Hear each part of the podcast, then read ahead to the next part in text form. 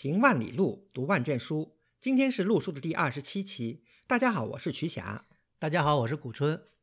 陆书是一档讨论艺术和历史的播客节目。我们追求行知合一的学习体验，行路读书，知其然更知其所以然。欢迎大家订阅收听。陆书节目也会在喜马拉雅、网易云音乐、荔枝 FM 等收听平台上同步。我们诚邀您参加陆书的会员计划。您的加入能让我们行得更远，读得更多。有关会员计划的详情，请访问陆书八八点 com 斜杠 member。今天的节目呢，嗯，怎么说呢？应该是一个主题呢。我们以前曾经在，应该说是两年多以前曾经讨论过。那么，嗯，最近呢，有些这个听众呢反映呢，就是觉得好像意犹未尽。那么今天呢，我们请徐霞呢，再跟我们再来讨论讨论这个话题，也是老话重提。那么什么老话呢？那就是广胜寺。嗯，呃，大家记得呢，应该是在两年多以前，那么刚开始我们做这个播客节目的时候呢，曾经做过一期广胜寺。当时呢，这个我们重点推荐呢，是因为广胜寺实际上是这个我们汉地。佛教就是汉传佛教寺院里面一个非常重要的一个寺院，嗯，它呢在一九六十年代就被列入了全国第一批重点文物保护单位，呃，也有很多的这个传奇故事，嗯。但是呢，因为我们这个学识的原因吧，可能上次讲这个节目的时候有些问题呢，可能没有探讨的更深入啊，所以才有这个听众朋友觉得意犹未尽啊，所以要求我们这个再谈一谈。我我相信肯定是这个发烧级的这个爱好者啊，可能去了广胜寺以后，觉得可能还有很多呃没有解决的问题啊，想和想两位主播再讨论讨论。对，嗯。因为讲到广胜寺啊，我突然这个有一个联想啊，就说其实像广胜寺这样的这个寺院呢，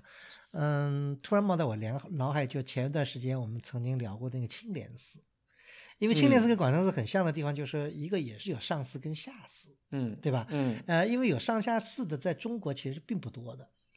嗯，就是类似类似这样的不是很多，类似青莲寺那样的不是很多。对，因为青莲寺、广胜寺，因为青莲寺我们也要找专题再来讲啊。青莲寺因为前一段时间因为这个彩塑修缮的问题啊，变成了一个舆论的焦点。那么，那么今天呢，我们当然这个还是讲广胜寺啊。广胜寺呢，大家刚就听我刚才讲的也知道，广胜寺呢分广胜上寺跟广胜下寺两个。嗯嗯，很有意思，而且呢历史呢相当悠久。当然这个史书有记载说是从这个汉代就有了，这可能还不足为凭啊。但起码是应该在南北朝时期有是没有问题的。对，北朝，北朝，因为现在比较确切的记载呢，都是在这个北朝，呃，应该也算北朝晚期了吧？就是在现在的这个霍山南路，就是现在广胜寺，咱们现在所谓的这个上寺的这个山顶上呢，有当时有这个佛塔的遗迹，所以很多这个史料呢都记载了这山顶上的佛塔。但是呢，呃，同时也记载这个佛塔呢，应该是比较怎么说？应该是已经比较荒废了。所以都是一个土丘的这个形式，就是说，但是至少说明在北朝晚期呢，就是在现在这个上寺的这个位置上呢，就已经有这个寺院存在，这是没有问题的。这这里面就引出了一个概念，就是说，现在广胜寺，当然一说广胜寺，实际上是应该是指两座，呃，两座寺院，一座在这个山上，一座在山下。那么这么说起来，应该上寺应该是比较古老，对不对？对，就上下就是我想问的，就是上下寺之间的这个关系问题。对，呃，这个问题其实是有一点复杂的，因为现在大家都说这个啊，广胜上寺、广胜下寺，其实呢，有一点要跟大家理清的是什么呢？就是至少在嗯，这么说吧，就是在明代以前没有上寺和下寺。明代以前，对上寺和下寺这两个，就是说这两个字眼，在就是古代人把它称作广深上寺和广深下寺，是在明代中晚期以后，尤其甚至都到了万历时期才有这种称呼，是上寺和下寺。那最早的广上寺应该在哪儿呢？嗯，当然在山顶了。啊，那就是说现在的上寺应该是它的这个比较古老的这个机制，因为对按照这个塔的这个说法来说，因为早期的佛寺都是以塔为中心，是不是这个意思？呃，对啊，是啊，因为呃，原来佛寺嘛都是以塔为这个主要建筑而这个构筑的，所以塔呢一般是在佛寺的中心。而广胜寺为什么呃占着这个好的呢？就是因为当时的塔就建在这个呃这个小山的这个顶上，风水是相当不错的。而且因为有这个塔的关系呢，所以它这个寺院的基址呢，就是至少从北朝晚期一直到现在都没有变过。就是因为塔它可能这个兴兴废废，呃塌了重建，但是它一直是在这个位置，所以这个寺庙呢就跟着这个塔就一直在这个位置没有变化过，这是很不容易的。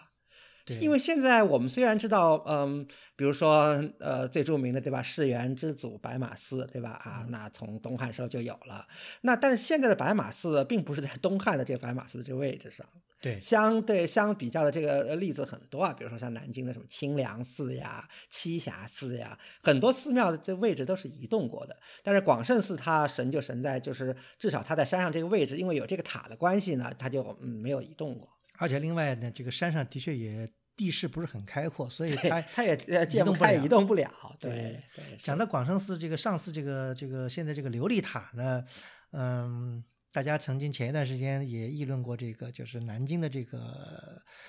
报恩寺的大琉璃塔。虽然报恩寺琉璃塔已经看不见了，但是这个同样建于明代的这个当然晚一点了，这个正德时候晚不少年呢对，晚一百五十年至少。，但是嗯依稀也能看见这琉璃塔的模样，因为在这个山西啊，好像还保存了一些这个琉璃塔的这个样子，不仅是广胜寺啊，还有山西晋东南有一些这个琉璃塔的这个明代的琉璃塔。对对对对对对。所以这个呢是，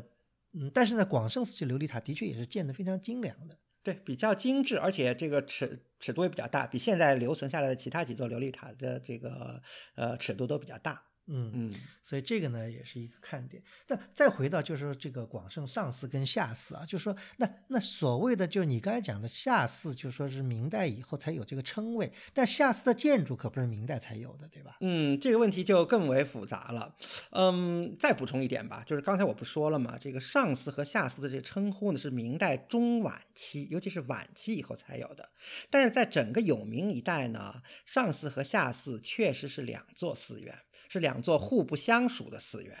但是这种情况在明代以前并不是如此，明代以前并不存在两座就是互不相属的寺院，明代以前只有一座寺院叫广胜寺。因为我们现在所能看到的所有的遗迹，基本上都是元代开始的广胜寺，对吧？嗯元以前就痕迹没有。那么就是说，呃，元代的这个建筑实际上是下寺才有，上寺并没有什么元代的痕迹。没有太多元代的时，候那就是元代的时候，那广胜寺到底是一个寺院还是两个寺院呢？呃，我可以很明确的说，肯定是一座寺院。那一座寺院，那那时候上寺有吗？上寺当然有就，上寺一直是最主要的部分。那那下寺是什么一个部分呢？呃，这个呢又有一点复杂，因为这个如果你不把我们现在知道这水神庙给它说一说的话，你是不能理解这个现在所谓的这个下寺是个什么意思。对，讲到这儿呢，广胜寺呢，的确有一个非常特别的一个地方，就是说，大家现在看广胜寺的介绍的，好多时候引进了一个水神庙的概念。实际上，水神庙大家知道，水神庙、水神庙，它并不是属于佛教系统的一个。一个庙宇，对吧？水神嘛，属于这个当地的，这应该属于民间信仰。但水神庙为什么跟广胜寺有什么关系呢？这里面呢，就又引到，就是大家知道，广胜寺所在的这个位置呢，是有一个叫霍泉，对吧？嗯呃，霍山的南路，它有一个霍泉，这个霍泉到现在还一直在这个奔涌不息，对吧？因为对啊对啊呃，那么因为这个霍泉给当地不仅是给历史上的这个呃这个洪洞县，对吧？也给这赵城县赵城县现在当然是一个县了，嗯呃，当时两个县带来了很多的这个便利，也带来了很多纠纷。这个我们以前讲过，什么三七分水啊，什么这方面的故事。那么，但是呢，这个水神庙实际上它跟广胜寺它并没有一个呃从属的关系，因为水神庙实际上是独立的。这呢，呃，我觉得古森老师只是说对了百分之七八十，就是说它没有从属关系，这是没问题的，但是它又有关系。嗯因为呃，这就很复杂了。因为中国的这个很多民间信仰啊，它呢，嗯，以后有的学者啦，甚至包括西方学者、中国学者都有，一概把他们归为归为道教。其实呢，这个当然是不是很准确的。嗯，有的呢，确实有些民间信仰的庙，呃，道士啊或者是什么人在管着，有些甚至是和尚在管着，也有的。有些甚至没有和尚，也没有道士，就是那些庙祝一些职业人员在管着。有些甚至连职业人员都没有，就是各个村就是轮流派一些人来，像值班似的管一管这些事情，所以非常复杂。那广胜寺的这个水神庙呢，它两两者之间有什么关系呢？这个其实还要推到更早的历史。就是我们刚才不是说了吗？这个广胜寺从北朝时期就已经这个有了，然后一直这个延续下来，是一座历史悠久的一个古刹。那水神庙呢，现在能看到的比较早的史料呢，就是它应该是从唐朝中期开始有的。嗯嗯，那水神庙的管理呢，就成了一个问题。那水神庙有什么功能呢？因为大家知道山西啊是个呃缺水的地方，所以有这么一个好的这个泉水，质量又很高，然后。喷泉这个水量又很大，那真是一个特别宝贵的一个财富。那所以这水神的信仰就在当地特别的繁盛。那信仰是一方面，因因为它还有一些实际的作用。什么作用呢？就是你要把这个货泉啊利用起来，就要搞灌溉。那灌溉呢就要修水渠，这样呢才能就是说大面积的这个灌溉当地的这个良田。所以呢，水神庙有一个很重要的一个功能就是什么呢？就是嗯。因为当地修了水渠以后呢，就有一个分水的这么一个问题在里头。还有一个，这个水渠不是永远开放在那，它什么时候开，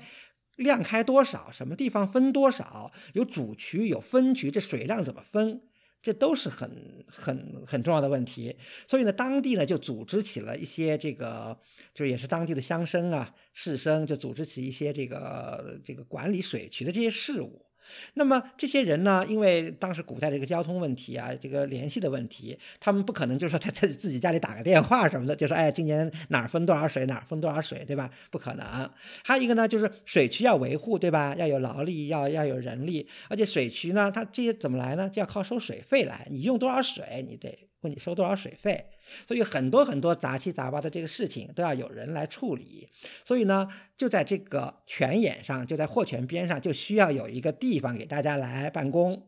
就是要开会的时候，大家就到这儿来开个会什么的。所以水神庙在另一方面呢，又还肩负着这种功能，一直就是这样的。所以呢，这水神庙事情很复杂，而且因为大家还有水费的问题，对吧？还有每年这个呃，因为水神叫明应王嘛，这是宋代封的，对吧？还有庙会呀，然后还有这个春祈秋报呀，有各种各样的这个事务，所以就得需要有人管理。那当然知道这里就有很多经济利益。所以呢，水神庙怎么说呢？用现在的话说，就是管理水神庙也成了一个肥缺。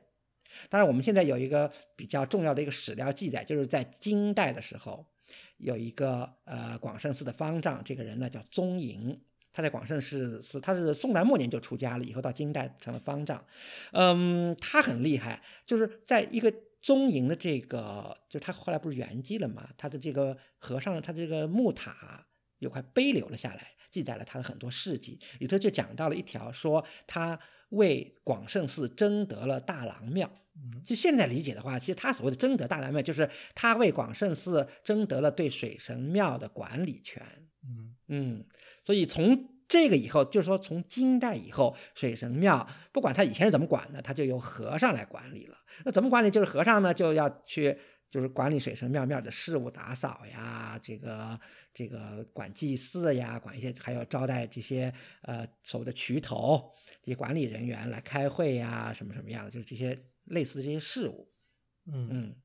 就是等于是和尚接管了这个水神庙的这个日常的这个管理工作，他相对来说，他等于也取得了水神庙的一部分的利益。那当然了，这很重要。所以，所以那个碑刻上又说了一一条，就是在以后的碑刻说：“哎呀，水神庙是广胜寺的福田啊，就是广胜寺的一部分经济来源是从水神庙来的。”嗯，对。所以这样就很好理解，这个以后我们称过称作这个下寺是什么关系了？下寺什么关系啊？就你看广胜寺的和尚不在山上嘛，他们跑下来不方便，所以呢就搭在水神庙边上建一些僧舍，就便于这些僧人在下面一边修行一边帮着管水神庙。所以这就是下寺最早这个建立的这个缘由。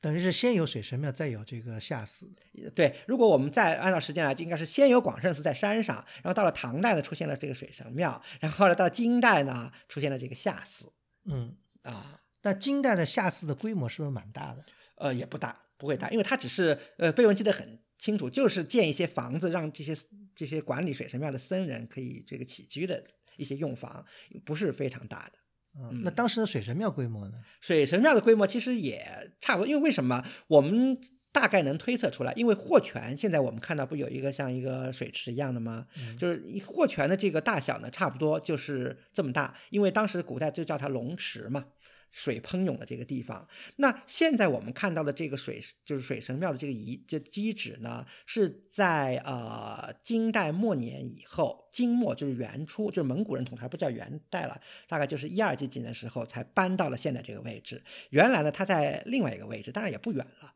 啊。但是说有规模有多大呢？因为现在也不是很清楚。因为为什么呢？因为大家知道有一个历史事件，就是金元之际。就是蒙古人在这个进攻山西，就有个叫征右之乱，嗯，历史上记载的很清楚。就当时的蒙古人虽然没控制山西，但是他为了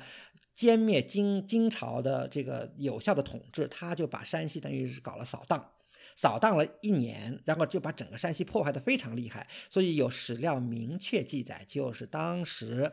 山西许多地方都是付之一炬，包括广胜寺也好，包括水神庙也好，全部毁掉了。嗯嗯嗯。这个是有这个碑文的记载。那么后来就说到了这个元代的时候，广胜寺又进行了，就是说，当然不仅是广胜寺了，而且水神庙，对吧？也进行了大规模的这个。都还没到元代，就是局势刚稳定下来，嗯，就是女真人、金人的统治刚退出山西，就是晋南刚刚被蒙古人，就是就是蒙元时期，就是蒙古时期，对，就是在还不是还不是这个忽必烈建立元代的时候，甚至都在这个汴京，就是那个这个。汴梁失守之前，当时因为晋南地区已经开始慢慢恢复了嘛，当时就已经开始重建了。嗯啊，那那那时候的这个建筑规模呢？那时候建筑规模，呃，因为这咱们又聊到一个事情了，所以事情好像搞得越来越复杂。我不知道大家还有没有头绪啊？嗯，就是一三零三年的大德地震。嗯，因为那次地震真的不巧，是我们中国历史上有史以来记载的。呃，震级最高的，呃，震级第二高，但是是死亡人数最大的、最最最多的一次地震。所以那次地震，而且更不巧的是什么呢？地震的震源就在洪洞县和赵城县的中间，基本上就把附近全给震没了。呃，它就是震中心。对呀，所以把这个蒙古统治初期，这个十三世纪。二十年代重修的那个水神庙，对吧？因为当时水神庙其实记载规模还挺大的。它当时水神庙的山门是在今天的那个，就是那个龙池的南边。嗯，因为我们现在知道，现在现在水现在的水神庙都在池北，对吧？当时的山门居然还在南边，可能有桥能通过去，所以规模应该是相当宏大的。啊，但是这个就是给地震震没了。嗯，所以包括那个那个山上的广胜寺，可能也因为因为因为就在正。就是这这么大的一个地震的这个震中嘛，应该说是也没剩多少吧。嗯，所以现在的话，因为有这个地震的关系，我们知道整个这个临汾地区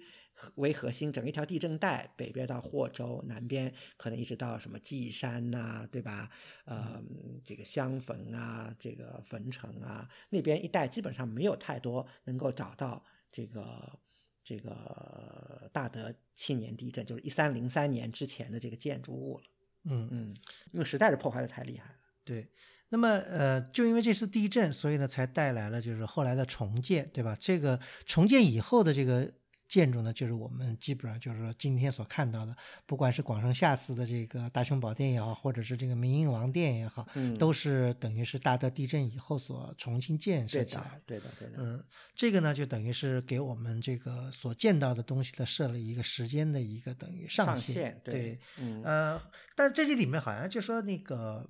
广胜下寺的这个大雄宝殿，呃。建设年代比完成的比较早，那个明英王殿好像完成的好像差了十年。嗯，是，确实是今天的下寺看，就是说，呃，因为呃很清楚嘛，呃，下寺的就是下寺的今天的那个后殿啊，它梁上是有题记的，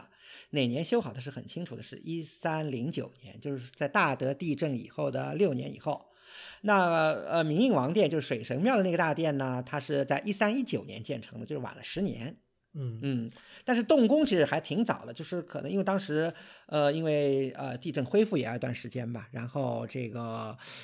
排料啊、施工啊什么的，前前后后花了十几年呢。对嗯，相对来说，就是广胜寺的那个建得快，它好像就花了六年时间就就是大殿就落成了。就落成了。嗯呃，这呢，当然也也这个引来了这个建筑建筑学上的一些结构上的一些一些一些变化，对吧？这个大家可以看到，这个呃，如果今天去看的话，你比较这个明应王殿的这个建筑规制。跟这个广胜寺下寺的大殿就能看出他们这个做法上是有有一些不同的。比方说，这个明应王殿，它还是中规中矩的一个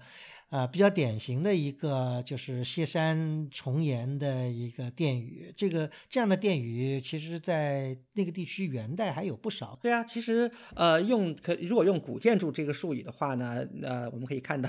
这个至少明应王殿呢，它还是呃比较标准的一个这个用营造法师的话来说，就是一个呃殿阁造这么一个一个做法。而这个那这个下寺的这个后大殿呢，用用术语来说，就是一个呃厅堂造，当然也不是一个很标准的厅堂造了，是一个有变化的厅堂造。呃，用了很多具有创新的这个这个梁架，比如说当时梁思成先生比较赞叹不已的那个所谓的爬梁、斜梁啊，就是这个在这个下寺。那这里面呢，又引出来一个问题吧，就说在那个时期，广胜寺的上寺是什么样的一个情况？嗯，这个其实是一个挺挺难回答的问题。为什么呢？就是前面我们要知道一个呃一个前提，就是广胜寺广胜寺在明代以前讲到广胜寺，都是指山顶上的那座寺院。山下的只是一些呃佛堂啊、僧房呀，就是为了管理水神庙用的。那么，为什么我们今天看到大德地震以后，怎么今天的遗迹都是在山下，而山上基本上看到的遗存都是在明代中期以后才出现的？比如说这个，呃，现在我们山上找到的呃年代最早的题记，就是在大雄宝殿上说大雄宝殿的落成年代就是景泰。那景泰都到了什么时候？到十五世纪中期了，呃，元代都已经亡了呃快一百年了，对吧？才出现了这个第一座建筑，然后整爬找遍整个山上，基本上就没有什么呃明代以明代中期以前的遗存了。而且还有一点是比较滑稽的是什么呢？也是一个可以说是一个疑团吧，就是和下寺比，就是和山下的那个广胜寺和水神庙比较起来，下面的这个历代碑刻很多，尤其是这个蒙元时期的蒙古时期啊，呃元代的有很多这个碑刻很全。一直到明代、近代，一直是完整的、有序的、不缺的。而上寺呢，就是山顶那座寺院呢，基本上，嗯，早期的也有，但都是以这个和尚木塔呀、塔名的形式存在。比如说唐代的、五代的、这个宋代，一直到这个元代初年还有一些。但是从呃怎么说呢？从这个大德地震以后，一直到明代中期，连碑刻都找不着了。好像这个整个上山上那座寺院，就在明代、在元代末期，一直到这个明代中期，好像都突然的消失了。然后到了明代中期以后，就慢慢、慢慢、慢慢，好像哎，这个建筑也出来了，然后碑刻也有了，然后文字题记也有了，但是就差了这么一百五十年，就是对这个山上那座寺院到底是什么情况，就就不知道是怎么回事儿。嗯。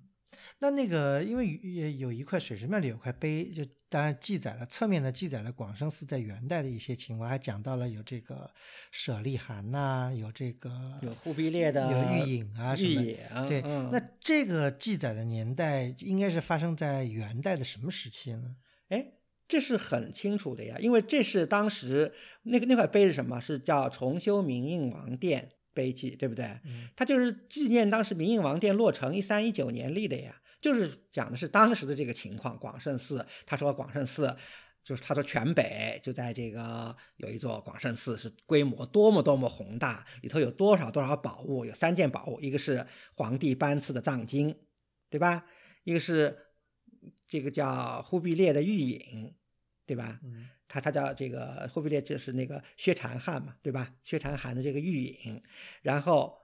还有就是佛佛陀的舍利，嗯，三件宝物。那这三件宝物是说的是在上寺呢，在下寺？有一点很有意思，就是一般来说，因为他原话里还说，就是全北嗯有座广胜寺，然后有多么多么宏大，有怎么怎么样，有多少多少宝物，多么金碧辉煌。嗯，以前就是现在为止啊，一般的学者都认为，因为他说的很清楚，全北嘛，全北是什么呢？那不就是现在的广深下寺吗？嗯但是咱们听众朋友仔细想想，如果我们去过广深寺的，我们想想，这个是不是和这个碑文里记载的这个差距也太大了？嗯因为嗯，我们如果翻这个柴哲俊先生他写的那个大的那个广深寺那书啊，他他在书里也说得很清楚。当然，柴哲柴先生自己也认为碑描碑碑文描述的就是今天的这个下寺，但是柴柴先生又说了，他们当时在广下寺做调查的时候，进行一些考古勘察，就是把下寺的建筑周围的这个基址都勘探了一下，就发现呢，基本上都是生土。这就说明什么？就说明在元代在大德地震以后重建的时候，这个广胜寺就和现在的规模没有什么变化。当时的建筑格局是什么样的，现在就是什么样子的，嗯没有建筑的痕迹。嗯寺的规模就这么大，嗯而且大家再想想，广胜下寺的后殿也算七间吧，七间一间一个七间呃悬悬悬山山的这么个房子，而悬山的房子在中国传统的建筑里头是一个等级相对比较低的。嗯一个比较简单的这么一个建筑，嗯对不对？那怎么都和碑文里讲的对不上。那因为现在这个，因为广深这个下面这个下寺保存的真的是挺好的，基本上我们还能看到当时大德地震一三零九年重建以后，包括它的建筑，包括它的这个壁画，但是壁画比较复杂了，因为后来被割走了，但是它的这个雕塑基本上还是和这个元代的应该是差不多的，虽然有些变化。那这个玉隐堂在哪儿？大家知道玉隐堂什么意思？玉隐堂是从中国唐朝以来就一直有的这么一个传统，就是把皇帝的这个皇帝的画像基本上是遗像了，放在这个这个庙里，然后等这个皇帝过生日的时候就来这个祭祀他。是而且这个一般来说都是要跟很重皇家有要的，这个对，很重要关系的这个寺对，庙因为基本上记载的都是大都有玉隐堂，大都因为每个皇帝都大概有一个大庙，对吧？的，对的，对，完了，好像好像这个这个有这个元一代地方寺院有玉隐堂的，广胜寺是明确记载的，就是也靠碑文记载了，是其中之一，其他还有。对正就说明什么有？对对，就说明其就说明广胜寺在元代是一个有相当地位的一个重要的一个寺院。那有玉，但玉隐堂在哪儿呢？对，这就是所以这个全北完全这个全北怎么来全北有大寺，就是有广胜寺、约广胜寺什么的，就完全和他这个记载对不上。嗯，嗯，所以这个就成为一个很重要的一个疑问。对。这个疑问呢，而且我觉得这个还不好解释，就是说当时就是这个上司，因为这里面还引到一个什么故事呢？就是说，如果大家细心去看这个广生寺，尤其是这个现在留下来最多的，应该就是所谓的这个水神庙壁画，对吧？这个水神庙壁画里面呢，就是在这个东山墙的这个南南角上，对吧？有一个这个佛寺的一个等于像立面图一样的一个一个一个画，嗯嗯，这个呢给人了很多遐想，嗯，因为因为这个画的年代是很清楚，它是一三二四年画完的。嗯嗯，所以呢，这个呃，柴先生在他的那个就是介绍壁画的书里就直接说这是广胜寺图，但它是反映的什么广胜寺呢？柴先生后来因为没法解释了，你知道吧？因为根据前面的所有的这个东西，因为上次。对吧？找不到这个山顶的这个寺院，找不到在元代的痕迹啊。那才先说：“哎，这就是金代的广胜寺。”但是其实你现在想想哦，金代的广胜寺，金代广胜寺早就在征右之乱一百年前就毁掉了。你说到了十四世纪初了，一三二几年了，那些匠人怎么知道金代的广胜寺怎么回事呢？嗯，对不对？所以这是比较让人费解。第一，就是说这个是不是是只是一个想象图，还是一个广胜寺的一个实际的一个状况？这里面就有一个要探讨的地方。因为很巧妙的，也有在什么地方？因为你人站在这个庙堂中间吧，就是这个你看那个壁画，那位置基本也就是现在广胜上寺的这个位置，就这么嗯看过去的话，嗯，所以这呢也是有一定的这个隐喻在里面。而且就这样，咱们就谈到水神庙的壁画了。因为水神庙壁画的内容有一点是很清楚的，它是壁画是干什么的？因为水神庙明印王，对吧？它有一个很重要的功能就是祈雨，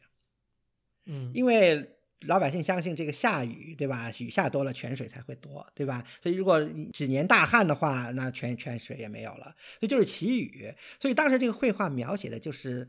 嗯，这个明王显灵了，带着这个风伯，对吧？雨神，这个敲锣打鼓的来下雨，就是这么一个情况。那下雨在哪儿下？就是在这个地方下。所以他那个呃描描绘的山呢，就是霍山，然后山顶这座寺院呢，当然就是这个广胜寺。嗯，就应该从这个推理来讲呢，它应该描绘的就是这个广胜上寺的情况，因为这里面有几样东西还能对应的，比方它有一个宝塔。嗯，这个宝塔呢，虽然跟现在的琉璃塔不太一样，但是基本上的位置啊，相对于寺院的位置也是差不多，就在这个寺院的这个中间的这个位置，就在寺院之前嘛。就是就在就在这个应该说就在这个大殿前面，就是是符合这个古制的一个样子，也是这个北朝以来一直留下来的这个痕迹吧。所以让人很有理由认为呢，这应该就是一个广生寺当时的一个写照。那么这里边就引来一个问题，就如果这是大德地震以后广生上寺的样子的话，那就带来一个问题，就这个这个广生寺为什么跟现在广生上寺有那么大的不同呢？那这些建筑又是毁于什么年代的？嗯，所以有很多问题没法解决啊。但是至少呢，就是呃，也是我自己吧，做了一些这个文献上的这个梳理工作，嗯，所以现在是有充足的证据表明，就是至少在一三六七年，也就是元朝灭亡的这个前一年，嗯，这个山顶那个广胜寺是金碧辉煌着的。你这是怎么来得到的这个证明呢？因为呃，一三六七年这个平阳府的这个总管叫熊在这个人。跑到这个水神庙去祈雨，嗯，然后呢，他祈完雨，就是拜完这这个明英王以后，他在广生寺住了一夜，他自己给自己提了一首诗，在诗里反映出很多信息来，至少有除了这个玉影没提到，他把这个藏经啊、这个舍利啊，他都提了，而且他写的很清楚，就是他应该是住在山顶的这个广生寺的，嗯，那么这里面呢，呃，又。带来一个问题啊，就是下寺的这个样子，因为呃有些书，比方说讲的这个下寺的前殿，对吧？呃，包括梁先生也认为下寺前殿也应该是元代的。这是当时梁先生的认为，对，但是但是是后来书里的这个广生下寺的碑刻是有明确的记载，下寺前殿是建于这个明代，好像成化成化十几年，就是一四七五年。对，因为那里面讲到就是为什么要建这个下寺的前殿，就是因为好像当时下寺就是只有一个后殿，好像缺少了一点东西，所以建了个前殿，就要把这个整个院子给围合起来。对，因为对，因为碑文讲得很清楚，就是呃，在山门和后殿之间空了一块儿。所以呢，就是要把它补起来。对，所以很清楚，这个前殿就是在一四七五年。所以这里面有，这里面等于又梳理了一个，就是有时候的一个讹传，就是好像那个前殿也是元代的建筑，实际上应该说是这个前殿应该是一个明代的建筑。哎，对，但是这个因为学界早就解决了，就是都认为这个前殿是这个明代一四七五年，这已经是没有问题的了啊。但是，就是对于这个元元，就是大德地震以后，一直到明代中期，那山顶是一个什么情况呢？今天就呃莫衷一是。但是现在至少我们能找到的结论就是，至少到一三六七年，也就是在蒙元快覆灭之前，山顶的寺院还好着呢。而且这个很，就是说，这样回到我们刚才讲到的那个呃，就是那个水神庙那个碑刻，就讲是广胜寺有多辉煌，多辉煌。那么现在其实我们有非常充足的证据表明，那个碑。描写的并非是我们现在知道的那个水神庙隔壁的那个今天讲的下寺，而完全是指的这个山顶的这个上寺。因为在明代以前讲到，凡是提到广胜寺这个名字，你就别往山下想了，全在山上。嗯，山下等于就是到了，就只是说到了大地震以后才建了这个比较像样的一个殿堂，有有可能吧？对，是的，嗯，呃，或者还有一个就是要厘清的一个地方吧，就是这个涉及到这个。瞿霞这个所在的这个学校，对吧？大家知道去过宾大的呃同学都知道，这宾大这个中国园厅里面曾经就曾经啊，因为现在收起来了，曾经有很有名的两幅这个壁画，嗯，对吧？那个言之灼灼的，原来都是说这是从广胜下寺，嗯，前殿前殿来的，已经对，从一从一九四零年一直说到现在了，现在大家还是这么说。对，但这个呢，应该说是已经被推翻了。嗯，对，但知道的人还不多吧？但是，嗯，确实，这个这个两幅壁画和就是宾大这两幅壁画和广胜寺，至少和下寺没有什么关系。对，因为因为在最近的这个下寺的这个前殿维修的时候，嗯从这个前殿的这个两侧三墙接触了这个老的壁画，嗯，但这个老呢，从画风也好，从这个也好，题材也好，嗯题材也好，肯定不会老过它的这个所建的年代，因为他大家知道，他所建年代本身就是明代嘛，嗯，对吧？他不会早于明代。那么那这样的话，这个跟这个所谓的这个宾大所藏的两幅这个元代壁画，或者说有人认为是明代壁画，呃，不是认为明代风格的不是有人认为明代壁画，因为正是因为大家认为啊，宾大这两幅壁画是从下寺前殿来的，而前殿又是一四七五年。建建成的，所以这个以后所有从啊，我想想啊，从一九九零年代初到现在的所有的这个呃专著啊、论文啊，很多啊，这个大家以后作为学术史来说，倒也是一段这个很有意思的事情了。对，大家都是说，哎呀，这个宾大这个壁画是一四七五年的，一四七五年以后的，因为它只是个时代上限嘛。那那这个壁画的风格呢，又是和对吧？嗯元代晋南那个壁画流派是这个息息相关，那怎么会在一四七五年有这样呢？所以大家就做了好多文章来解释这个为什么。呃，这个晚呃怎么怎么怎么怎么样？所以我觉得有的时候学术这所谓的这个绝对年代嗯有了，但是对问题很复杂，你不能就是真的就是完全确信这个所谓的绝对年代。对，但是这个呢，应该已经慢慢的被学术界理解，因为有已经有不少这个近期的这个学术论文已经提到这个问题，还没有怎么，就有人提，但是因为对信息还不是很多吧。对因为确实最大的问题是什么？你即使证明这个两幅壁画不是来自广胜夏寺的前殿，那他们来自哪儿呢？嗯，按照现在的情况，还真是不知道。对，但是作作为我推测，反正这也离广胜寺不远吧，也就是可能在红铜造成的但是这个就跟这个就跟这个这个安大略博物馆的草原图来自来自哪儿也搞不清楚一样，对吧？嗯那那个，但是呢，从风格来讲，应该他们都是属于同一个时期，不会跨度说从元代跨到明代这么大的一个时间跨度上。嗯所以这一点呢，我觉得是应该说是非常确认可以厘清的，就是这个宾大这个壁画肯定不是来自广胜夏寺的前殿。嗯，那说到这儿呢，我不知道大家是不是听得有一头雾水啊？呃，我我想再给大家就是怎么说呢？呃，解释一下，就是那元代，我们刚才说了，元代就是明代之前，你凡是提到广胜寺。古代文献里、碑刻里也好，只要提到广胜寺，你就别往山下想，就全是山上那个广胜寺。那么这个情况其实到了明代出现了变化，就是在明朝初年，一直到明代中期，我可以再给大家补充一个呃 rule number two，就是从明朝初期开始，一直到明代中叶开始，凡凡是有碑刻里提到广胜寺，你就别往山上想了，你就往山下想吧，就全是山下那个那个寺。但是但是当时还没有上寺和下寺的称谓，嗯，嗯那因为这段时间那个上寺有点缺失历史，对，吧？应该按照现在情况来看，就是上寺可能当时在明代初年还真不一定存在了。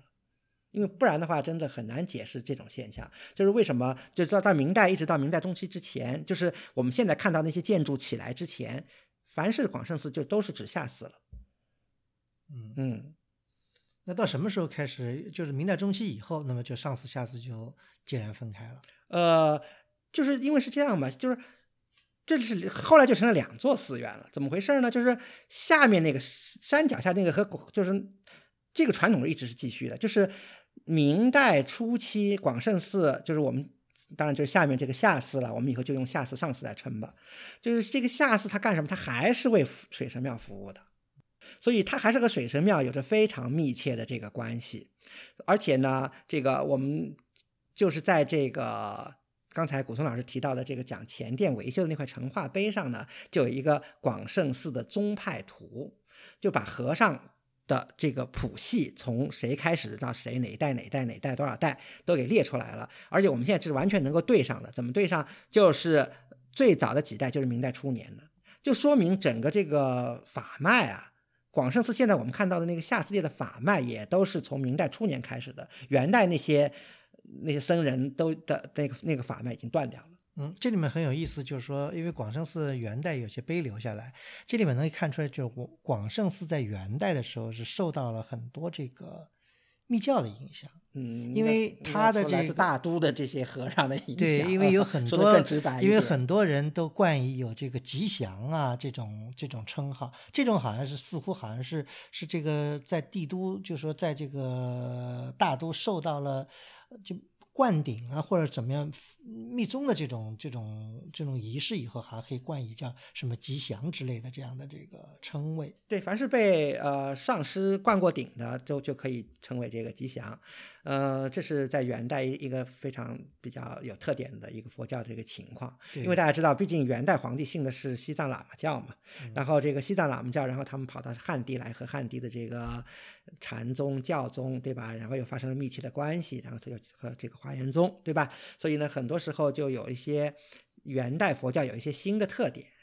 所以元代皇帝不是在，尤其到忽必烈以后，就有一一个话叫这个重教抑禅嘛，他打击禅宗的势力要，要这个提高教宗的这个力量嘛，那这个就和这个西藏喇嘛教这个密密教有一些这个相对应的关系。所以我们在刚才古村老师说的广胜寺的碑刻里也能反映到了这一特点。对，就说明至少说明几点，我们总结一下啊，就是第一个，元代的广胜寺非常辉煌，而且和种种迹象表明，它和当时的不敢说上大都吧，至少和当时的这个官府有很密切的关系，就和当时的这个元代的这个统治者，呃，不管哪个层级的关系非常密切，基本上就可以说是一座官寺。因为元代呃管理僧人也是有专门的组织的，但僧人那个头目就就就是很可能就是广胜寺的这个方丈，这也是有证据可以证明的，所以这一点。但是这种情况到了明代，就整个天翻地覆，就完全变掉了。整个广胜寺可以说是来了一次 overhaul，就是呃推倒重来。嗯。哦，其实这也是可以理解的嘛。而且还有一个就是广胜寺在明代，尤其就是上下寺都有据可查的时候，好像就是上寺跟下寺的这个法脉也是不一样的。对的，这个上寺呢属于是十方丛林的寺院啊，下寺呢好像是属于这个子孙庙这样的形式。对，所谓呃，我给大家注解一下古村老师刚才说的，呃，子孙庙呢，就是呃，和尚是收徒弟，然后就是就是和尚就是这个庙的这个管理也好啊，所有权都是像子孙似的这么一一代一代传，的。后来就是传子不传钱。虽然就是说和尚不结婚，但是他可以收徒弟，所嗯以他呢，等他过世以后，就把这个庙传给了他的徒弟，然后再呢就传给他的徒弟，就这么在徒孙就一代一代一代传，就按照他有一个法脉嘛，这是什么代，这是什么代，这是什么代。然后呢，呃，也并不说这和尚是由一个和尚，一个这个庙是由一个和尚所有了，像像下寺这么大规模，也是有几个和尚所有的，但是他们个人都带自己的徒弟，每个人都有一个辈分，这也很好理解嘛，对吧？什么辈的，什么辈，什么辈，他们就一代一代一代一代一代这么传，一直到。呃，我们查了，就一四七五年那个那个明朝那个碑啊，能看到，就是现在我们知道最晚最晚就是后来到那个民国初年道脉壁画那个真达，它是真字碑，对，都都能查得到。对，所以到了真以后就没有了。嗯，哈哈，对。那上寺呢？上寺我们知道，上寺呃可以说神奇的在明代中期又出现了。然后呢，啊，建筑也慢慢建完了，呃它也是，它也不是一年之间建完的，它也建了前前后后建了大概七八十年，近一个世纪呢。这个，然后这个先是大雄殿啦，然后毗卢殿，后来建塔，嘉靖时候把那塔又建起来了，然后又把那弥陀殿殿也这个建起来了，嗯，然后。上寺就我们现在从这个上寺留下来的一块铁钟上可以知道，当时上寺的这个名字很长，也叫广胜什么什么什么十方禅院。就它是个十方丛林，它呢就是另外一种呃中国寺院的一个组织形式，就是它是嗯、就像刚才古松老师说的是选贤选能，而不是选什么的，就选亲选亲的，就是他的这个不是徒弟呃师傅传徒弟不是这么传的，他是就说你都可以到这个寺院来。嗯。共住来挂单，然后呢，你有贤能的人，你就可以当寺院的这个管理嗯。管理者，它是一种这种形式的一种这种僧团形式，所以完全和子孙庙不是一回事情。所以上寺和下寺就成了截然不同的这寺院，这种情况一直维持到清代。所以在清代看到很多有意思的这个记载，就是两个两个庙还有纠纷的。嗯，好像经常是上司下次为了什么财产，为了砍树不也不是财产，经常看起来就是下次的这些僧人好像行为，因为子孙庙嘛，他的庙规庙纪可能有些问题啊，经常有些不法的事，然后上司那些僧人就举报他们，然后到官府去这个把那些乱砍霍山树的这些人去把他抓起来，什么什么打板子什么的，有好多这种类似的记载，还挺有意思的。嗯，呃，所以这个上巳下巳呢，的确有很多这个故事，但是基本上到了明清呢，就基本上是差不多，已经就形成了就是截然不同的，等于是两个系统了，嗯，对吧？是的，嗯，呃所以虽然就说他们一度都叫广胜寺，就是从明代中叶以后，对吧？但是后来为了区分，所以我前面一开始讲了嘛，到了明代中晚期，尤其到了万历，就是晚期了，才有了。正式行文里才有出现了叫上司或者广胜上司或者下司广胜下司，这个到了以后才那可能就是那位就是已经另立门户了，大家都因为整个明朝就是另立门户，但是后来为了好区分嘛，对，就是这里面呢也能看出来上司跟下司的，因为这个管理体制不一样，造成的这个后果也不太一样。嗯呃，相对来说，就是上司是传贤不传子的话呢，就上司的管理呢，基本上还比较好。呃，所以上司的这个文物保护呢，也相对来说比较好，因为上司起码没有听说有什么文物在这个二十年代的时候被卖出去，而卖出去的都是下司。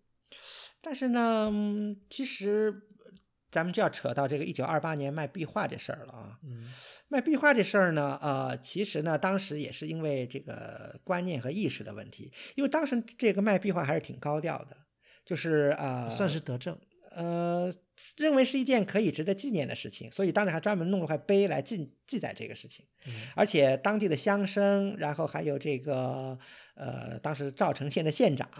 也也都参与了这个事情，觉得觉得如果你这壁画不卖掉，这个寺院修不了就要塌了，然后壁画也存不了。那索性好古者，你喜欢你就买走吧，我们这个寺院也重修一新，倒也是两得其美。所以当时有这么一个观念了。对，但从另外一个角度呢，是的确也反映了夏寺当时的一种呃疏于管理吧。因为蒋维新在去夏寺的时候，他曾经记载过，对他三四年去，对他那时候记载就是夏寺好像就没什么和尚在那里嬉戏调侃，就是很很没有一种规则。那是他在那个他的这个调查这个造成经哎，藏的，对，因为他也讲的很生动形象啊。他说这个，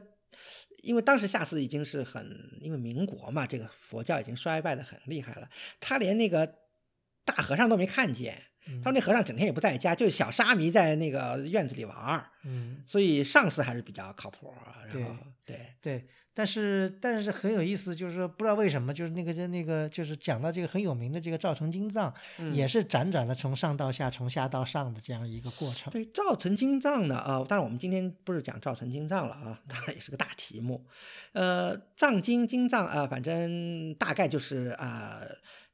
这个当然板子一大大部分是金代对吧？嗯，那个女施主还要找人做的。然后，但是广生寺这部呢是呃印刷是元代，，对，元代这个在这个中统年间，然后从呃应该是从这个大都印了，然后印了拿到这个平阳，就是那个临汾以后呢，然后再又重新包装，然后再运到这个对广胜寺。这一段就说，因为我们在讲这个《雪域求法记》的时候曾经讲过，提到一下，对，但是还挺有意思的。呃，反正这是这个赵成金藏的来源吧。根据这个元代所有的碑刻记载呢，显示就因为这个是广胜寺的三大宝之一嘛，是皇帝这个颁赐的嘛，所以应该当时是在山顶的。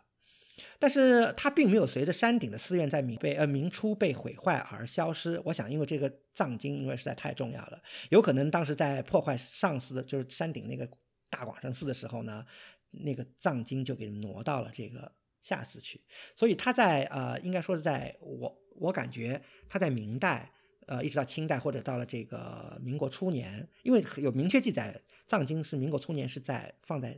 下寺，下寺的。嗯但是后来因为下次实在是疏于管理，这里头其实也说明一点是什么呢？就是中国当时这个僧人的这个这个这个情况，就是你如果一个和尚这个庙里这僧人实在是太不像话了，当地乡绅是能把你赶走的。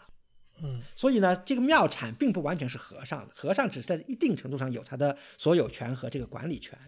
所以呢，就是因为那个下面那个下次实在不像话了，所以就是乡绅做主，又把这个藏经给挪到了，又搬到了上寺的那个弥陀殿里头。嗯，啊，所以后来日本人不是想来动这个上司这个脑子嘛？所以才当时是在弥陀殿，后来又藏到塔里去了。所以这是是上寺的和尚保护了这个广胜寺，就是那个很有名的那个，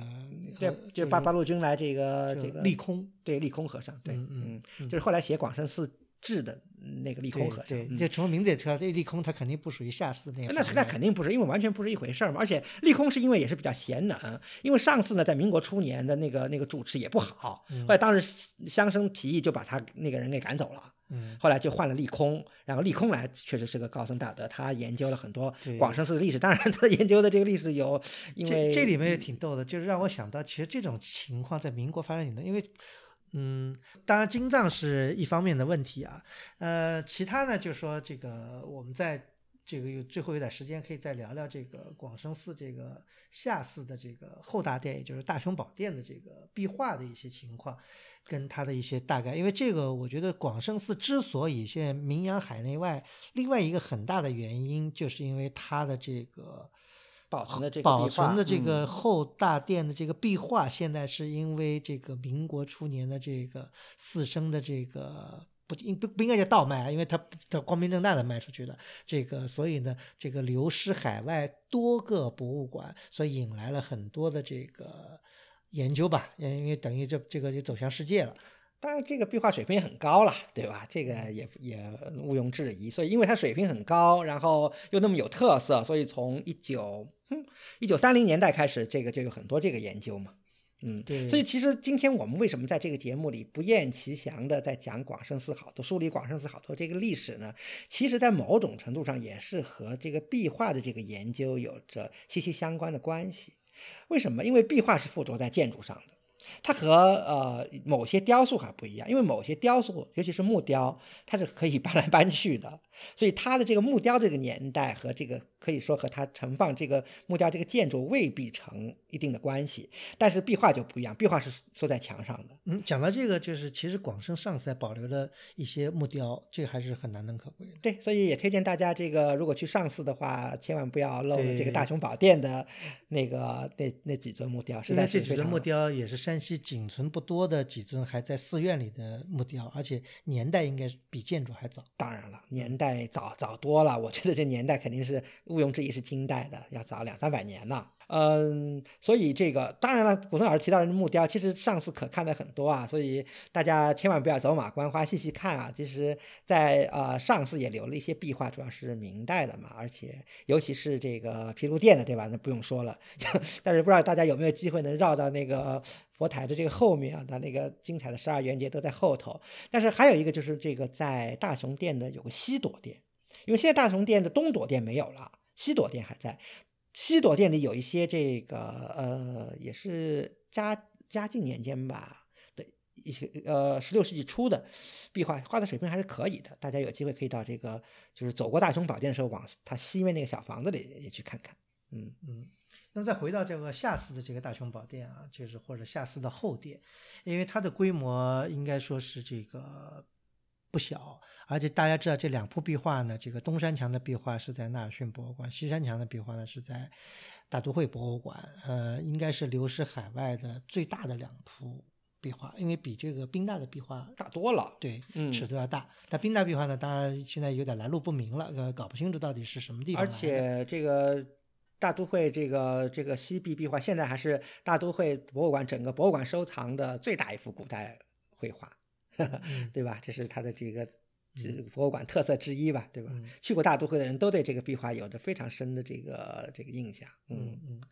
那么就是这个壁画，它的这个内容，当然也经过了几番这个国外跟国内学者的考证，基本也搞清楚了这壁画的内容是是什么，对吧？对。这个大都会那个呢，应该是是在西壁了，是巴夏亚格鲁，是那个药师佛，然后东壁呢是这个泰加布拉巴，是那个赤圣光，赤圣光佛。对，这里面呢有些学者，就比如像这个孟老师什么的，有专门的文章完了来探讨为什么是赤圣光对着这个药师佛，对吧？这些内容理解跟这个大德。大大的年间的这个地震有呃很大的这个关。当然，这只是一种，我觉得也算是一种解释吧。呃，因为我相信随着以后越来越多的这个材料，尤其是后大殿的这个其他壁的这个壁画的这个材料出现，我相信很多解释可能有也或许会有其他不同的更多的这个可能性和解释。嗯，但其实有一点，就是如果我们细心的这个观众到广胜下寺的大殿去看的，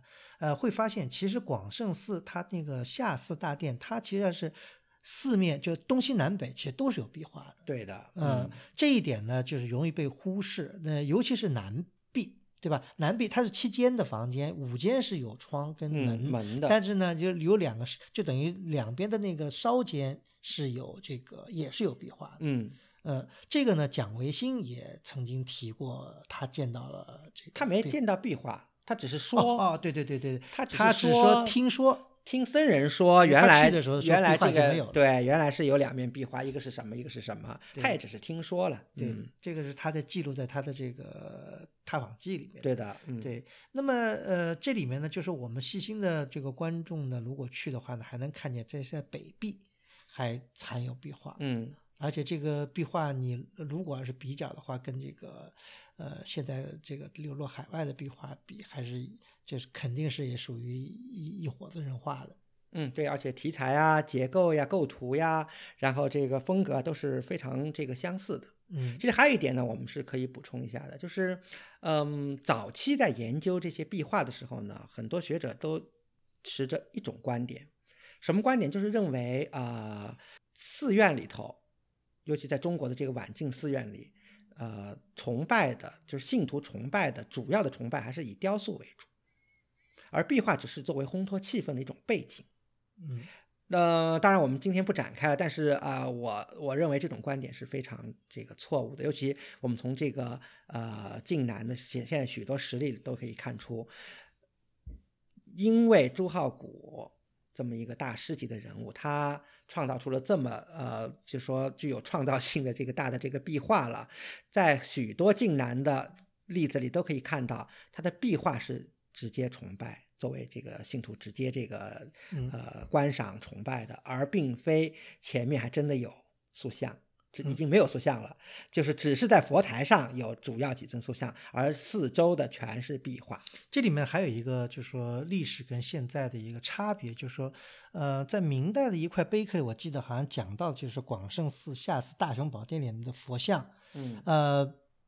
跟现在的设就跟现在我们看到的还不太一样，就很有有理由怀疑这个佛像的这个在后期也被就是位置啊也好，或者是呃这个或者是它的布置可能有改变。呃，当然有改变了，因为有一点是很明确的，就是 当然现在这个知道不多啊，我们今天跟大家这个分享给我们我们我们的听众，就是现在的广胜下寺的后大殿的这个佛台不是原来元代的这个位置。